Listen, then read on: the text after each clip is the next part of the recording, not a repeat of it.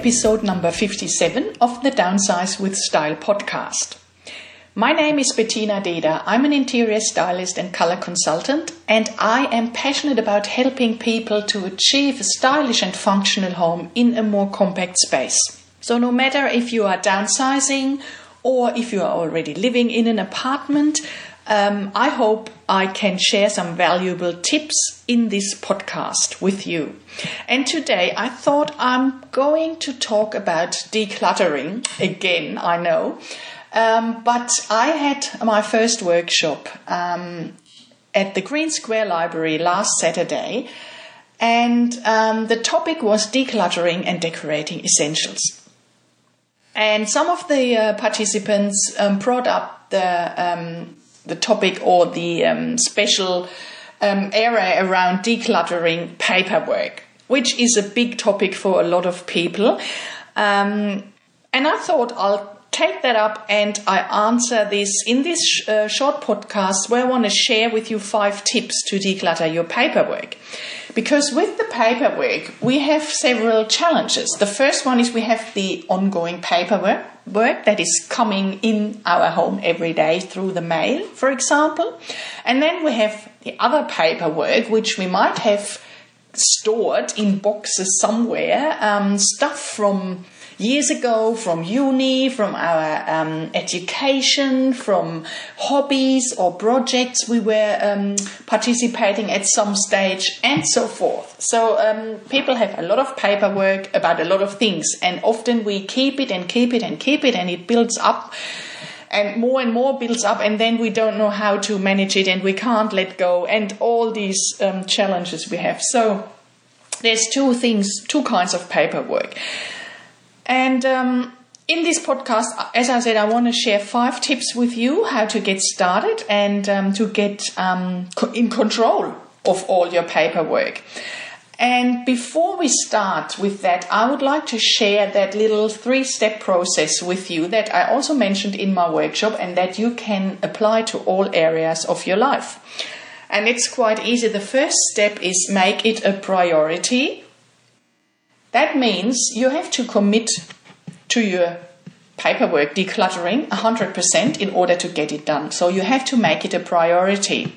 We all have the same 24 hours in the day, and um, everyone does what they think is a priority to them. So instead of watching two hours of TV in the evening, you could as well declutter two hours your paperwork.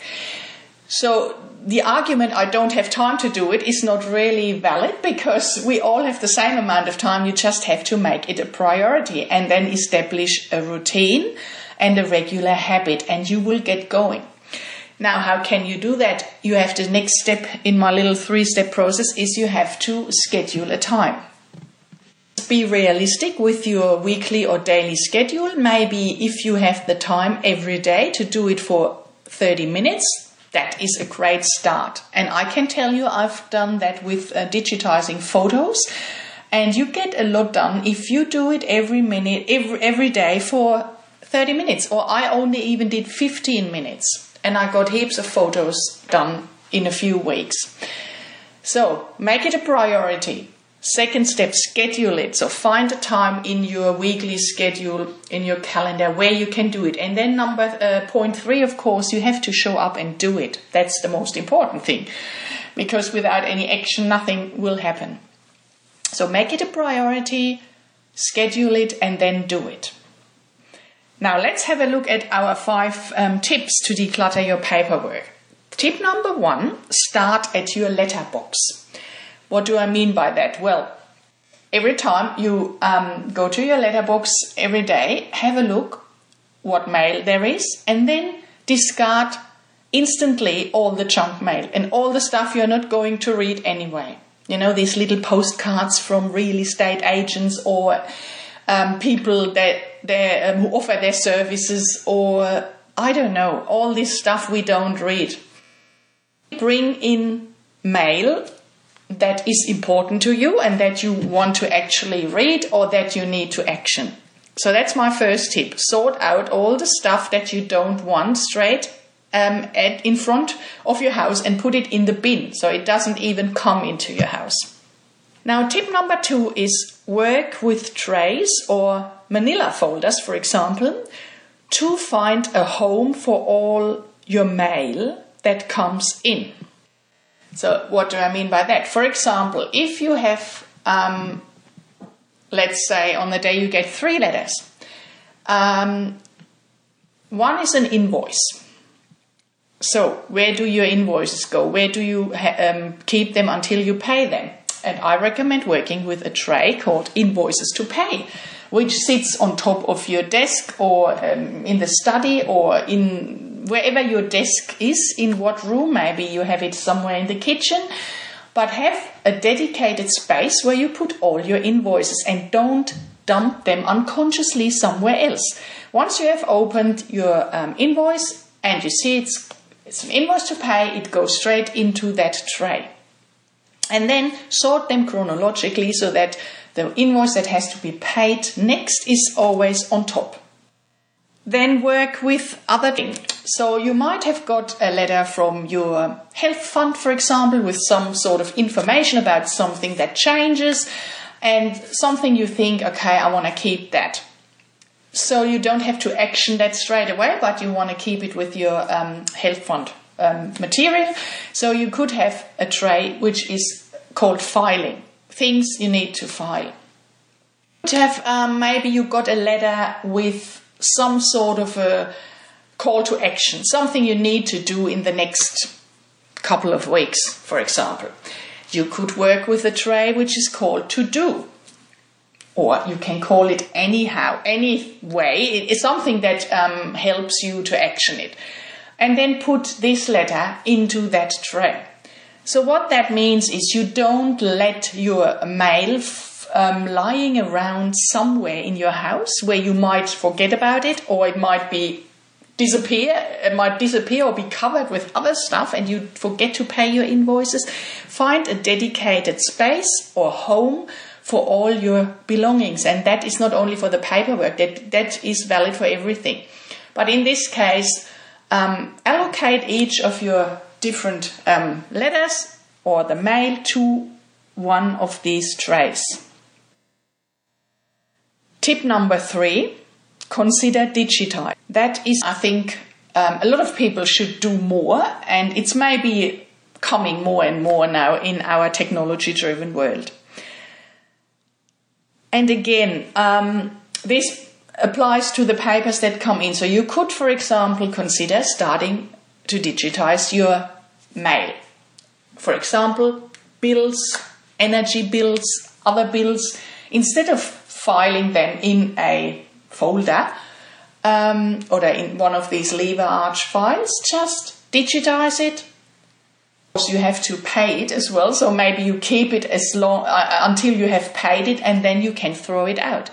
And you can organize um, on your computer the same um, system that you had in your physical files. So, for example, you could have a healthcare folder, and there um, you digitize your healthcare um, papers, statements, etc. Or in um, the case with the um, electricity bills, you, you, could have a folder, yeah, electricity, gas, water, and then just digitize, scan your invoices, the statements, and then you keep them there on your computer, and the physical paper goes straight into the bin.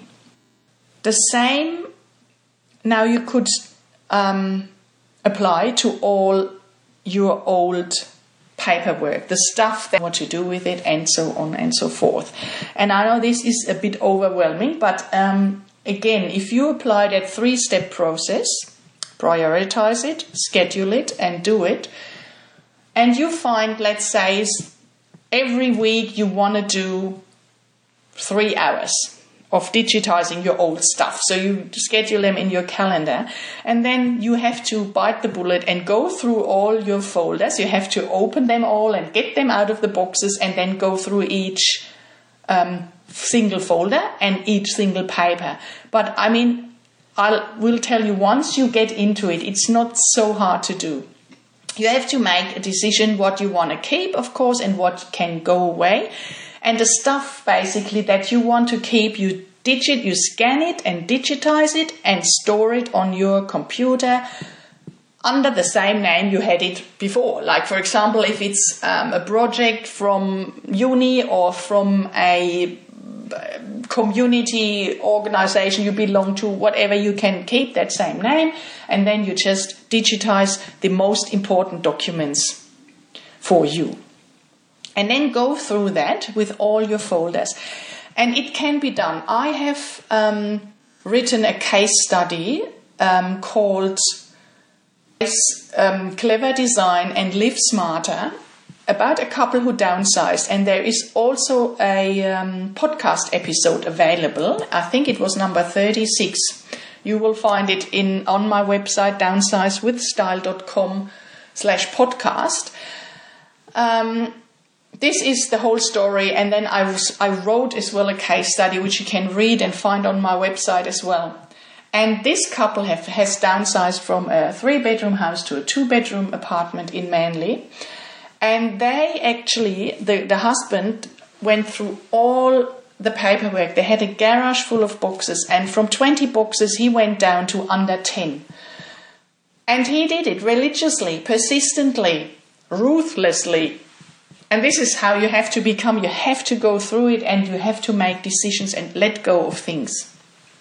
And now they're living in their apartment. They only have a cupboard which serves as their office, their home office, so to speak, and they still persistently digitize every piece of paper, every invoice that comes in, and the physical paper is going in the shredder.